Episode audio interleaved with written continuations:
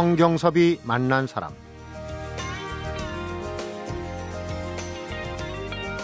귀농은 농촌에 와서 농사를 통해 수익을 남기는 것을 말하고 귀촌은 말 그대로 농촌에서 사는 겁니다.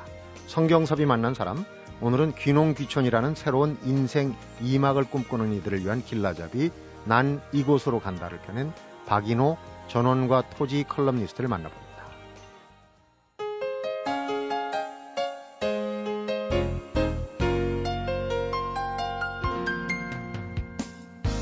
안녕하십니까. 어서 오십시오. 안녕하세요. 제가 받은 명함을 보니까 강원도 홍천에 거주하는 농부 이렇게 돼 있는데 예.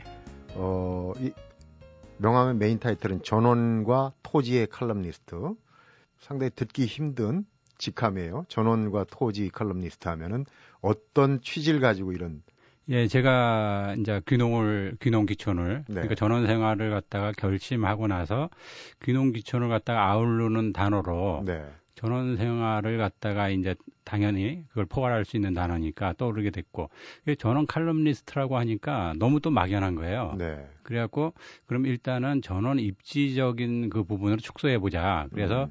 다소 중복되는 토지라고 하면은 어차피 이제 자연 전원 속에 들어가 있는 건데 네. 그래서 전원과 토지 칼럼니스트로 네. 제가 스스로 만든 어, 스스로 장명을 하셨군요. 예 그렇습니다. 어, 칼럼니스트라는 제목 제가 이제 방송 들어오기 전에 살짝 자료를 뵈니까 기자 생활을 오래 하셨어요. 예. 칼럼도 쓰시고 그래서 이제 칼럼니스트는 확실히 알겠고 쓰는 주제가 전원과 토지가 되는 거고 그 전에도 어, 부동산 관련 칼럼을 좀 쓰신 걸로 알고 있습니다. 네, 제가 기자 생활을 경제신문 기자 생활을 22년 했고요. 네. 그 중에서 한 10년 정도를 부동산 쪽에 음, 예, 전문 기자로 활동을 좀 했습니다. 그래서 어, 칼럼니스트 대 이제 부동산을 좀 더 구체화시킨 거고 뒤에 얘기가 나오겠지만 본인의 이제 농촌으로 들어간 어떤 경험적인 요소가 여기에 담겨 있는 거네요. 예, 그렇습니다. 22년 동안 기자 생활을 했는데 어, 어떤 뜻을 가지고 중간에 방향을 전환하기는 쉽지 않았을 거예요. 어떤 계기가 있었을 거라고 생각이 되는데. 저는 그 기자 생활 22년 하다 보니까 직업이 네. 아침 4시 반에 제가 이제 파주에서 일어나서 4시 50분에 제가 이제 자동차 시동을 걸고 그리고 떠나서 저녁에 집에 오면 한 8시 반. 음, 이게 이제 정상적인 상황이고 네. 또 이제 많은 사람들을 또 기자 직업상 만나야 되지 않습니까? 그렇죠. 그러다 보니까 뭐 12시, 1시, 2시 뭐 이렇게 넘어가고 해서 이게 도저히 안 되겠다. 이런 상황에서 또 이제 선뜻 집사람이 음, 우리 시골에 가서 시골 생활 하면서 그 인생 이막을 열어나가는 게 어떠냐 이런 식으로 계속 제안을 하더라고요. 네. 저는 이미 그 어릴 때 유년기를 갖다가 이제 산골에서 보냈기 때문에 네. 어떻게 되면 준비돼 있었다고 볼 수도 있거든요. 음, 그래서 제가 아 그러면 우리가 결행을 하자 그렇게 해서 이제 몇 년간의 준비를 해서 이렇게 하게 됐습니다. 뒤에 뒤, 중요한, 중요한 부분을 얘기하셨어요. 부인께서 예, 아내와 남편이 합의하지 않으면 절대 로 가기 힘들거든요. 네, 그래서 네. 무턱대고 내려갔다가 혼자 계시는 분들도 요새 많이 봤어요. 그러니까 두 분이 뜻을 같이 했다는 게 선제 조건이 아닌가 싶은 생각이 들고 그런데 이제 어 무작정 뭐 결심을 했다고 가는 건 아니고 나름대로 사전에 좀 준비가 있었던 걸로 알고 있습니다. 어떤 준비를 하신 겁니까? 예, 저희는 이제 2007년 하반기서부터 이제 땅 구하기 준비. 일단 입지를 갖다가 이제 선택을 해야 되니까 네. 집사람하고 같이 이제 강원도 인제하고 그다음에 이제 홍천 음. 그쪽을 중심으로 해서 어, 두루 다녔습니다. 과연 우리 이제 제 인생 이막인데 그 보금자리를 어디가 좋을까 해서 다녔고 그래서 한 4년간에 걸쳐서 어, 결행은 제가 2010년 10월 15일 날 했으니까 네. 예, 몇 년간의 준비 과정을 거쳐서 거쳐서 음. 그렇게 해서 이제 결행을 하게 됐습니다. 일단 그 농촌으로 들어가서 그 실정을 파악하고 어떤 어, 농촌의 그 물리를 터득한다고 할까요? 농사를 좀 져야 될 것 같은데. 예, 그렇죠? 그렇습니다. 예. 실제로 농사를 지십니까? 예, 저도 농사를 짓고 있습니다. 뭐 땅은 제가 한 2,050평 되는데 전체가 그 중에 농지가 이제 1,750평 정도 되고 거기에 이제 각종 그 곡물류 그러니까 콩이라든가 뭐 옥수수라든가 감자, 고구마 이런 거는 이제 다 심어보고 있고요. 네. 지금 교육도 받고 있습니다. 매주 화요일 날. 아, 그래요? 예, 홍천군 농업기술센터에 가서 작물 재배 기술이라 그래갖고 그런 작물들을 심는 음. 그런 기술들을 갖다가 교육을 시켜줍니다. 네. 거기서 직접 농사를 지으면서 그런 체험을 통해서 어 굉장히 중요하죠. 음. 그거 그거를 갖다가 자연스럽게 이제 받아들일 수 있느냐 없느냐가 향후 이제 유턴을 다시 도시로 네. 돌아가느냐 아니면 뿌리를 내려서 살 수 있느냐 음. 그 부분을 갖다가 결정 지을 수도 있거든요. 네. 사람들이 하기 쉬운 말로 아 이거 골치 아픈 세상에 은퇴하고 시골에 가서 농사나 져야 되겠다. 이게 정말 물정을 모르는 얘기입니다. 농사가 저는 이제 그 학창 시절에 농화를 좀 많이 다녀갖고 곁에서 보기만 해도 정말 농사가 어렵거든요. 실제로 그 우리 저 어, 칼럼니스트 박인호 씨께서 직접 이렇게 소출을 걷어보신 그런 경험이 있습니까? 예, 소출은 했지만 뭐 거의 미미하죠. 감자 한 박스 심어서 사실은 자연농법으로 네. 땅이 살아나지 않은 상태에 되다 보니까 한 박스 심어서 한 박스 캐낸 네. 그런 경험도 있고요. 그래서 그나마도 그거를 이제 보관을 잘해야 되거든요. 저장이 네. 중요한데 컨테이너 박스에다가 이제 보관을 하다 보니까 감자 고구마를 갖다가 저희들은 이제 아껴 먹으려고 한 건데 네. 그게 다 얼어버리는 바람에 그냥 먹어보지도 못하고 예 그런 경험도 있고요. 네. 이게 농사라는 게 그 안 하다가 하는 거기 때문에 그분들은 농꾼이라는 그 분들은 이게 완전히 그 몸에 근육 자체가 그렇게 돼 있거든요. 네. 저희들이 이제 마라톤 하면 마라톤 근육이라 그러지 않습니까? 등산하면 등산 근육이라 그러는데 네. 그게 안 돼 있는 도시인들이 가서 하는 건 굉장히 힘이 듭니다. 안 쓰던 근육을 써야 되니까. 예. 네. 그래서 제가 그, 그 좋은 공기에서 한 이틀 일하면 뭐 한 3일 동안은 거의 힘을 못 쓰고. 예. 그게 농사거든요. 네. 근데 아까 말씀하신 것처럼 너무 쉽게 생각하시는 부분들이 많이 있습니다. 그 낭만 귀농이라고 저는 표현을 하는데 네. 그런 그런 식으로 머리로 생각했던 농사로 어, 별다른 준비나 교육 같은 게 없이 들어오시면은 제가 보기엔 상당히 좀 실망스러울 수도 있고요. 네. 굉장히 힘이 들 수도 있습니다. 음, 요즘 보면은 이제 귀촌 전 단계로 어 뭐 4일 5일 정도는 도시에 살다가 뭐 주말 농장 형태로 이제 2, 3일은 어 농촌으로 가고 그러니까 뭐 4도 3촌, 5도 2촌 뭐 이런 형태도 늘고 있지 않습니까? 이제 예, 예. 그게 과도적으로 이제 귀농 귀촌으로 갈 수 있는 예.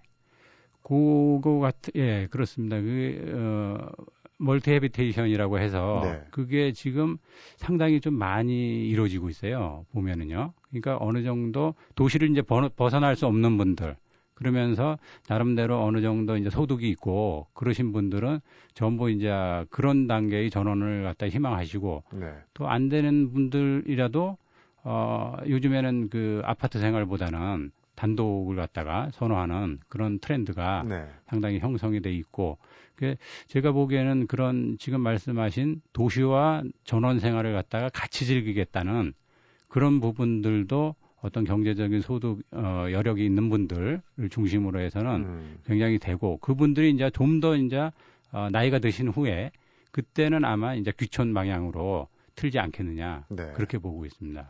베이비 부모들 어, 지금 이제 50대 중후반부터 퇴직을 앞두거나 퇴직한 분들이 상당히 많지 않습니까? 네. 그런 분들이 이제 특히 이런 데 관심이 많을 것 같아요. 맞습니다. 오늘 나오신 김에 좋은 정보를 좀 하나하나 여쭤서 어, 청취자 여러분들께 들려드리도록 하겠습니다. 성경섭이 만난 사람, 오늘은 전원 생활의 전도사라고 불리죠. 박인호 전원과 토지 컬럼니스트를 만나보고 있습니다.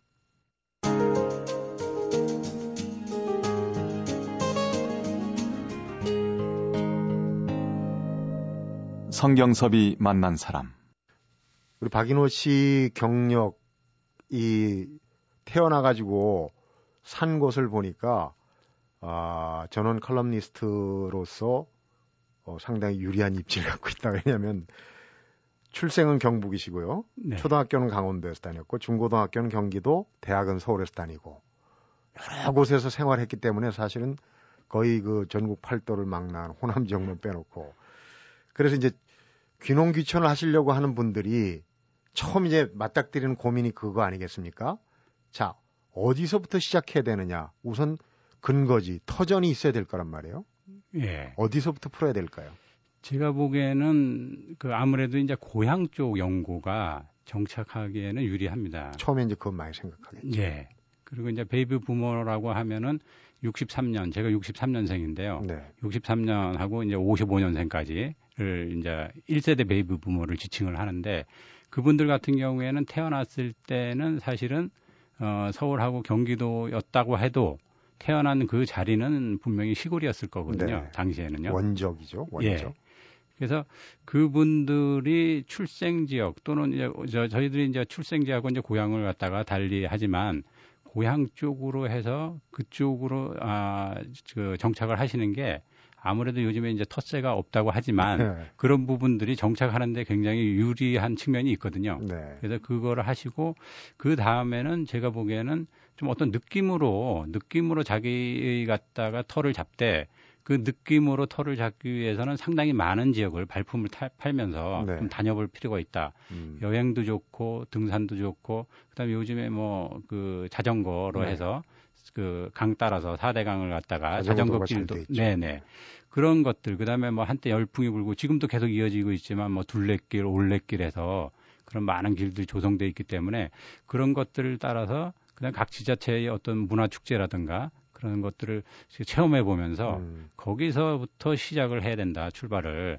거기서 그래서 어떤 느낌이 오는 곳이 있다면은 그 지역을 아, 점 찍어뒀다가 다시 한번 확인하고 네. 또 계절별로 확인하고 하는 그러니까 바로 뭐 어떤 책이라든가 어떤 전문가라든가 해서 좋다고 해서 그 지역을 갖다가 할 게 아니고 제가 보기에는 그 자기와의 인연의 땅을 만나기 위해서는 좀 많이 둘러봐야 되거든요, 사실은. 네. 그래서 저는 그렇게 서두르는 거는 좋지 않다. 음. 그래서 요즘에 또 귀농 붐이다 보니까 굉장히 좀 급하게 생각하시는 분들이 많이 있으세요. 네. 빨리 어디를 갖다 해야 되는 거 아니냐.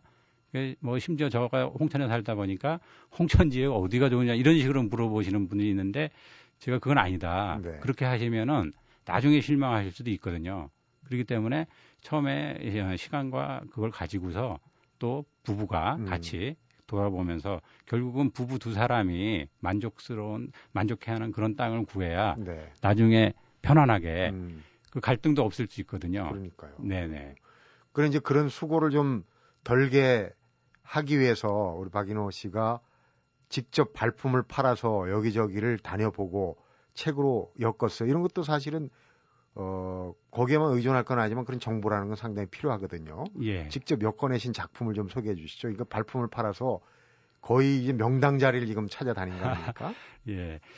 그, 제가 막상 이제 저는 아는 지인 소개로 해서 이제 그 제가 원래 그 고향이는 그 춘천 또는 화천 군대 생활하는 화천이 아니고 그 밑에 지방 홍천이나 인제 쪽을 갖다 이렇게 두루두루 살펴봤어요. 네.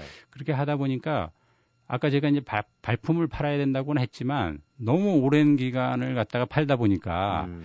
야 이걸 좀 가이드해 주는 부분이 있었으면 제가 그걸 갖다 따라서 좀 더 손쉽게 네. 나의 보금자리 털을 인생이 막 털을 갖다 우리 가족에 음.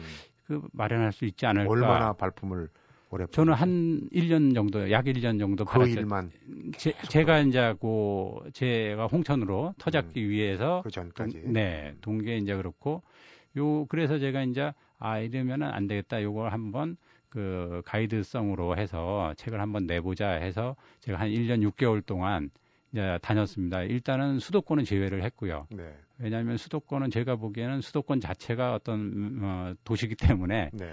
여기서는 진정한 전원 생활이라면 일단 여기는 좀 벗어나야 되는 거 아니냐. 음. 또 이제 수도권은 땅값이 비쌉니다. 네. 서울 인근에는. 그렇기 때문에 그런 비용적인 거를 갖다가 부담할 수 있는, 감당할 수 있는 그런 분들이 또 많지 않으세요. 어떻게 보면. 네. 그래서 제가 이제 그 강원도하고 충청을 중심으로 해서 전라도 경상도 이쪽 지역을 갖다가 직접 찾아다니면서 음. 이제 사람들을 현장에서 만난 사람들로부터 제가 이제 그 어떤 명당터의 그런 조건들 음. 그런 것들을 갖다 직접 물어보고 가보고 하면서 이제 그 테마로 10개 테마로 나눠서 음. 그 책을 내게 됐습니다.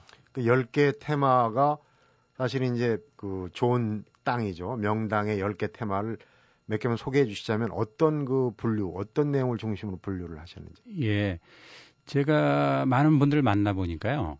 굉장히 이 땅에 대한 취향이 다르세요. 네. 어떤 뭐 어떤 경우에는 그분은 뭐 나는 자기가 강변에 살아야 된다 음. 무조건. 그리고 어떤 분은 그 산자락인데 한 8분 능선 거기서 나는 내려다 봐야 된다. 네. 그분은 뭐 전생에 뭐 그 장군이었는지 모르겠지만 하지만 그걸 고집을 하세요. 제가 보기에는 좋은 땅의 입지 조건은 아닌데. 네. 그래서 야 굉장히 취향이 다르구나. 그러면은 이분들을 만족시키려면 어떻게 해야 되냐? 뭐한 가지로서 되는 건 아니고 그런 걸 또 어, 전부를 만족시키는 땅이라는 것도 없기 때문에 네. 제가 그걸 갖다가 이렇게 이제 나눠봤습니다. 나눠보니까 그 현실적으로 그 귀농이나 귀촌을 하면서 가장 그 어렵게 생각하는 부분이 과연 그런 가서 거기서 내가 뭘, 뭘 해서 뭘 어떻게 살아갈 건데 뭘 해먹고 살 네네. 네.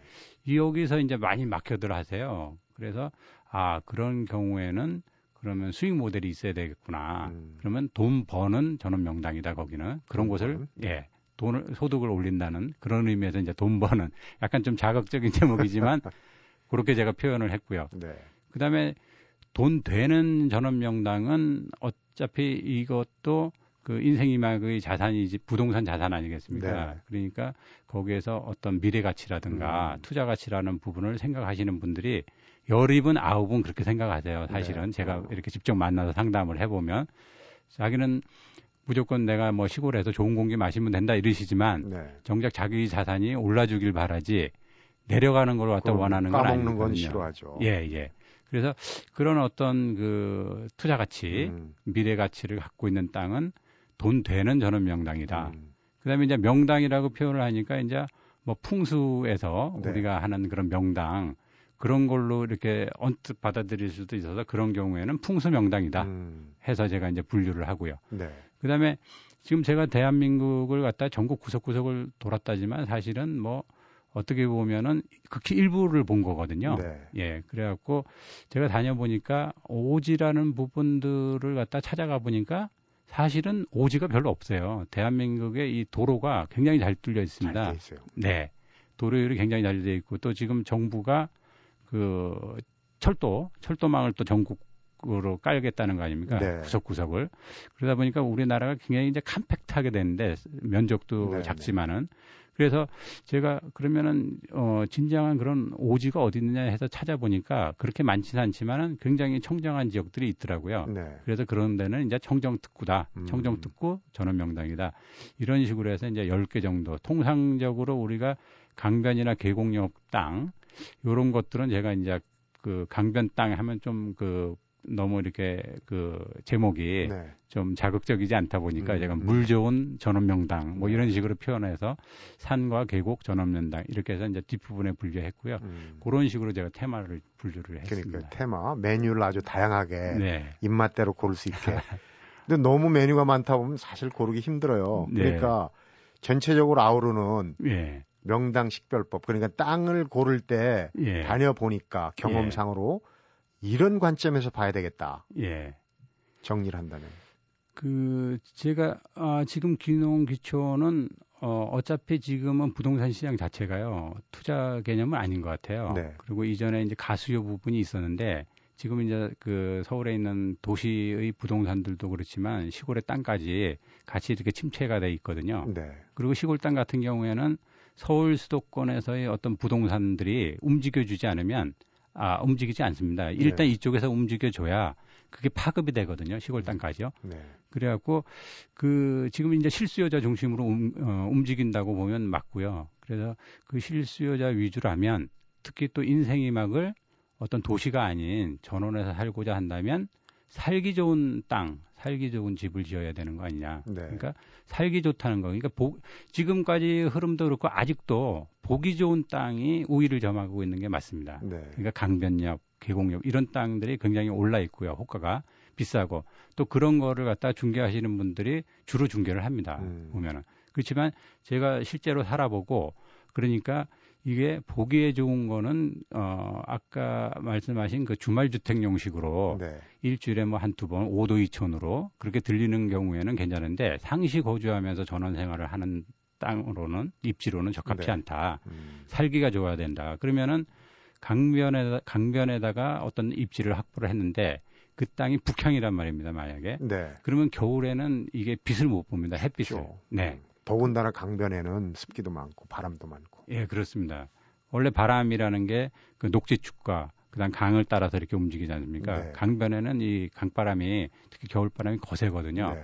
그러다 보니까 난방비라든가 이런 게 많이 들어가고 건강에도 안 좋고. 네. 그래서 제가 말하는 살기 좋은 땅이라는 건 어떻게 보면 이제 전통적인 저희들 그 조상들이 그 선호해 왔던 그런 음. 터인데 뭐 그 정남향의 땅이라든지 그다음에 배산 임수이긴 하지만 마을 자체가 강변을 이렇게 멀리서 바라보는 거지 네. 강가에 있는 게 아니거든요. 그렇죠. 예. 네. 그리고 북구남조라는 거 약간의 경사도를 있어 갖고 어 뒤쪽 집 뒤쪽이 높고 아, 앞쪽이 좀 낮은 음. 그런 형태 이런 거는 이제 뭐 요즘 같은 경우에 집중호우도 많이 내려가니까 음. 그런 물 빠짐도 좋고 그런 지역의 터를 그 해야지 그러지 않고 이제 그 보기에만 좋은 땅을 하시면 음. 실제로 살기에는 나쁘다. 그래서 저는 그거 하나만은 꼭 네. 예, 말씀. 그 외에도 뭐 그 땅만 보지 말고 주변의 교통이나 문화나 뭐 이런 건 네. 그건 뭐 당연히 기본적으로 네. 깔고 들어가는 얘기일 것 같고요.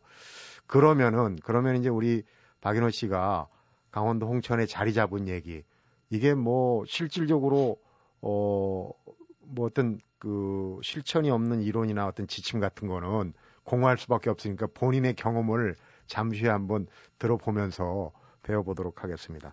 성경섭이 만난 사람, 오늘은 귀농귀촌이라는 인생 이막을 실현하고 살아가는 박인호 전원과 토지 컬럼니스트를 만나보고 있습니다.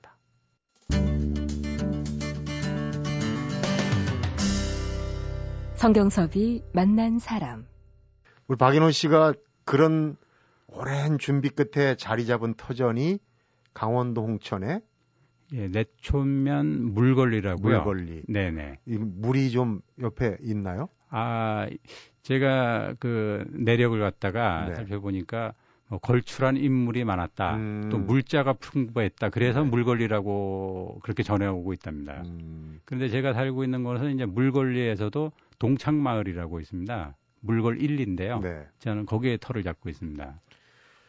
시골에 다니다 보면은 내촌이란 마을이 참 많이 등장해요. 근데 그런 동네들은 대부분 좀은 오목하니 참 평온한 풍경을 많여 보는데 그쪽 내촌도 그런지 예. 모르겠네요. 예, 그렇습니다. 네. 그 앞에 홍천강이 이제 400여 400여리를 갖다가 흘러가는데요.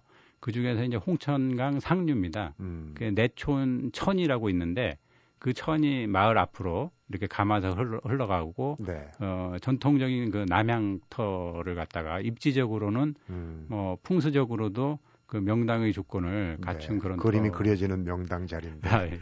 거기서 시작할 때 아까 정확한 수치는 기억을 못하지만 한 2,000평 가까운 그 처음에 그러니까 땅을 얼마나 마련하셨고 어, 가능하다면 이제 그때 당시에 비용은 어느 정도 들었는지 이런 얘기를 좀 해주시면은 예, 그때 처음에 이제 저희들이 집사람하고 이제 같이 여러 곳을 다녔대요. 여러 땅을 봤는데 사실은 시골 땅 같은 경우에는 특히 강원도는 이제 첩첩산중이라고 표현하지 않습니까? 네.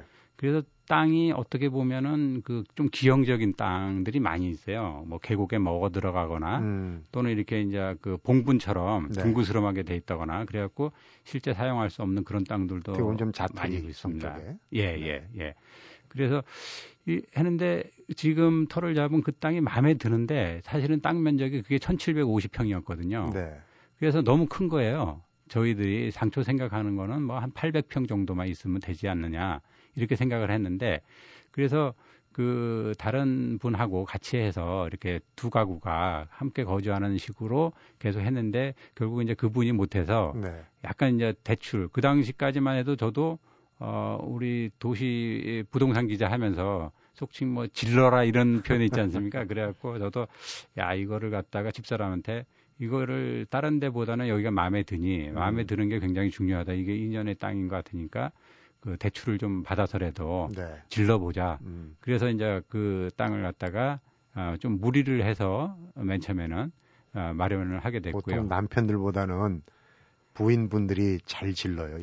여성들이 좀 잘 지르는 것 같은 생각이 들더라고요. 아, 맞습니다. 부동산은 그 제가 부동산 기자 하면서도 이렇게 보면은 그 남자들은 못 지릅니다. 네. 예. 새 가슴입니다. 그래서 이제 비용은 어느 정도? 제가 그 당시에는 평당 10만 원씩 샀습니다. 네. 그 땅을. 근데 이제 그 땅 자체는 그 주변 시세는 한 12만 원에서 한 13, 4만 원. 그러니까 조금 쌌죠. 네. 그 땅이. 근데 싼 이유가 있었습니다. 그 뒤에가 아, 산자락에 붙어 있는 땅이 그 사유림인데 거기에 이제 그 종중 땅이다 보니까 네. 무덤들이 이렇게 가해 있었어요. 근데 그거를 갖다가 이제 어떻게 어떻게 보느냐의 문제인데 대부분 이제 여자분들 특히 여성분들이 싫어하시거든요. 무덤이 음. 있는 거를. 근데 집사람도 그렇고 저도 그렇고 그게 이제 남양 바지에 있다 보니까 어, 상당히 좀 포근한 느낌을 주더라고요. 네. 그 자체가. 명당 자리엔 또 다 무덤이 있어요. 예, 그렇습니다. 그, 그래서 저도, 야, 이게 오히려 살기에는, 그래서 싼 거였거든요, 네. 사실은. 주변 시세보다. 살기에 좋으면 됐지, 우리가 뭐, 어, 언- 언젠가 우리도 흙으로 들어갈 건데, 네. 돌아갈 건데, 이걸 갖다가 뭐 굳이 꺼려야 할 필요가 있느냐, 오히려 우리한테는 기회가 되지 않느냐. 음. 그래서 제가 이제 10만 원씩 주고 이제 그걸 매입을 했고요. 그리고 제가 작년에 같은 경우에는 그, 나, 지금 현재 있는 곳이 이제 고속도로 IC의 주변에 공사를 하고 있어서 네. 나중에는 2015년, 2014년 말 개통 예정인데 그때 되면 좀 이제 그 사람들이 많으면 좀 전원의 어떤 쾌적성이라든가 네. 이런 게 훼손될 수 있지 않습니까? 그렇죠. 그래서 그럴 때 또 어디 좀 이렇게 좀 호젓한 곳, 음. 조용한 곳으로 2차적으로 전원 생활을 갖다 좀 더 깊숙이 좀 음. 들어갈 만한 데가 있지 않느냐. 그래갖고 어, 작년 6월에 300평을 추가로 네. 어, 구입을 했습니다. 그러니까 IC가 생기면은 번잡해질 수 있지만 이제 돈 되는 명당을 사신 거예요. 거기를 처분하면 이제 또 더 넓혀서 갈 수 있는. 예, 그런 계산은 깔려 있었습니다. 네. 아, 이 귀농귀촌 얘기가 참 어디서부터 어디까지 갈지 굉장히 이제 듣고 싶은 얘기도 많고 한데 시간의 제약은 좀 있습니다. 그런데 그렇게 해서 어 결론적으로 2010년에 어느 정도 비용이 들어간 겁니까? 그러니까 전체적으로 보면은 제가 이제 그 땅 사는 데만 해서 1억 7천, 1억 7천, 예, 그 2,050평, 2,050평. 예, 1억 7천이 들었는데 거기에 한 천만 원은 이제 그 이후에 세금이라든가 네. 중개 수수료라든가 음. 이런 게 좀 더 해야 더 해줘야 되고요. 네. 그다음에 집 짓는 데는 제가 구, 어, 건축비만 9,400 정도 들었습니다. 네. 전용 28평짜리고요. 음, 그런데 그 개발 행위 허가 내고 지하수파고 또 전기 끌어야 되고 음, 이런 재 비용을 갖다 더해서 그리고 진입로 부분이 이제 그 땅이 좀 그 지적도 상의 어, 도로가 협소해서 제가 사용 승낙을 좀 더 받았습니다. 네. 그래갖고 그 1억 4,500 정도 들었습니다. 음, 그럼 합치면은 3억이 넘어가죠. 3억 정도. 그러니까 네. 대출을 받아가지고 충당하는 게 조금 일을 크게 예. 벌이신 건데 이제 그 땅에 이제 농사도 짓고 그러셔야 되겠죠. 또 궁금한 거 이런 거 여쭤보길 원할 겁니다. 청취자분들이 이제 한 3년 됐는데 분명히 어려웠던 시절 야 이거 내가 이러려고 시작했나 좀 후회되던 그런 경험도 혹시 있지 않을까? 그거는 뭐 누구나 다 그런 과정이 있을 겁니다. 네. 제가 보기에는 저가 이제 횟수로 3년 차고 만으로 이제 1년 7개월째인데요. 그러다 보니까 아, 한 3년 정도 돼야 만으로 제가 보기에 약간 뿌리를 내리지 내릴 수 있지 않을까 네. 그렇게 보는데 저 같은 경우에는 내려온 것 자체를 갖다 후회한 적은 없습니다. 애초에 2007년부터 이제 계획을 했고 음, 그래서 2010년에 결행을 했고 그렇기 때문에 내려온 자체에 대한 후회는 없었는데 그 초기 저, 어, 전원생활 적응기 이거는 다들 해보시면 알지만은 그냥 그 상시적으로 내려와서 아예 사는 거기 때문에 네. 그때의 그 정착 과정은 어떻게 보면 이제 극기 훈련 과정이고 그 과정에서 저는 이제 집사람하고 아이들, 딸들하고 이제 네 식구가 같이 지금 살고 있기 때문에 네. 그런 과정에서 어떤 그 초기 정착 과정에서의 갈등, 부부 갈등이라든지 또는 제가 그 직장 생활을 갖다가 하다 보니까 직장 생활을 하지 않고 이제 농부 겸 그 글 쓰는 사람으로 집에 있는 거 아닙니까? 네. 그랬더니 그렇게 함으로써 이렇게 기존에 없던 거였는데 그런 것들이 그렇게 함으로써 일어나는 그런 갈등이라든가 잔소리 네. 예 그런 것들로 이제 어, 빚어진 그런 것들이 이제 뭐 확대되다 보니까 어 그 부부 다툼도 있고 네. 그렇게 되는데 제가 보니까 시간이 지나면서 그런 것들이 이제 이렇게 그 없어지는 것 같아요. 시간이 해결해 주는군요. 네, 네. 그래서 제가 야 이거 한 만 3년이 제가 이제 귀농 선배들한테 듣기도 3년까지만 만 3년만 버티면 정착한다 고 그랬는데 네. 그래서 아 그런 얘기가 이런 것까지도 어, 적용되는 얘기였구나 음. 그렇게 예. 마무리로 이제 귀농 귀촌을 꿈꾸는 사람들한테 지금 쭉 많은 얘기를 해주셨는데 가장 핵심적인 거 귀농 귀촌 농촌에 적응하고 인생이 막을 펼치기 위해서는 요것만큼은 꼭 필요하다. 다른 건 다 차치하고라도 어떤 게 있을까요? 결국은 제가 보니까 결국은 도시의 것을 버려야 된다. 그러니까 도시를 버려야 전원을 내가 얻는다라는 이제 말씀을 드리고 싶은데요. 네. 그게 이제 도시에서는 어쨌든 제가 고정 월급을 받았으니까 소득도 있었고 어, 소득도 있었고, 그 다음에 어떤 명예라든가, 그 다음에 도시 생활이라는 게 굉장히 인스턴트식이지만 편리하지 않습니까? 네. 그래서 이제 그런 것들을 대부분이 이제 그 교통기천 원하는 분들 보면요. 두 가지를 다 잡으려고 그러세요. 네. 도시 것도 그대로 누리고, 음. 시골에 와서 전원에 자연이 주는 음. 그런 어떤 축복도 누리려고 하는데 제가 보니까 그게 안 되더라고요. 두 마리 토끼는 안 됩니다. 다 놓치죠, 잘못하면. 네네. 그래서 제가 보기에는 한 마리 토끼만 네. 전원이라는 한 마리 토끼만 잡아라. 음. 그렇게 근데, 근데 전원이라는 한 마리 토끼를 잡기 위해서는 도시의 것을 버려야 얻을 수 있지. 네. 그걸 가지고 있으면 못 얻더라고요. 그렇고. 도시하고 전원이라는 게 같이 이렇게 아, 같이 함께 나갈 수 있는 것이 아니고 네. 제가 보기에는 도시 것을 버리면 버렸을 때 음. 자연이 저한테 이제 축복도 내려주고 그렇게 이제 경험을 경험으로서 어떻게 보면은 생활이든 마음이든 많이 비워내야 될 부분들이 많겠구나 하는 생각이 듭니다. 끝으로 지금 그 모자란 정보, 더 필요한 정보는 우리 박인호 씨가 운영하는 카페인가요? 네. 어, 인터넷 카페 들어가서 찾아보시면 될 텐데 카페 이름이 박인호의 전원별곡입니다. 네, 박인호의 전원별곡. 네. 아, 이름도 좋습니다. 하여튼 그 인터넷 치면은 아마 거기에 귀농과 귀촌에 관련된 많은 정보들이 있으리라고 생각합니다. 오늘 재미나고 귀한 정보 잘 들었고요. 시간 내주셔서 고맙습니다. 고맙습니다. 성경섭이 만난 사람, 오늘은 인생 이막 귀농귀촌 난 이곳으로 간다를 펴낸 박인호 전원과 토지 컬럼니스트를 만나봤습니다. 요즘 모든 분야에서 창의성과 리더십 그리고 인성의 중요성을 강조하고 있는데요. 귀농 귀촌 또한 예외는 아닌 것 같습니다. 단지 시골 농부가 아닌 창의성과 리더십을 갖춘 도시형 농부라는 새로운 농부의 모습이 그려지지 않을까 생각해 봅니다. 성경섭이 만난 사람 오늘은 여기서 인사드리겠습니다.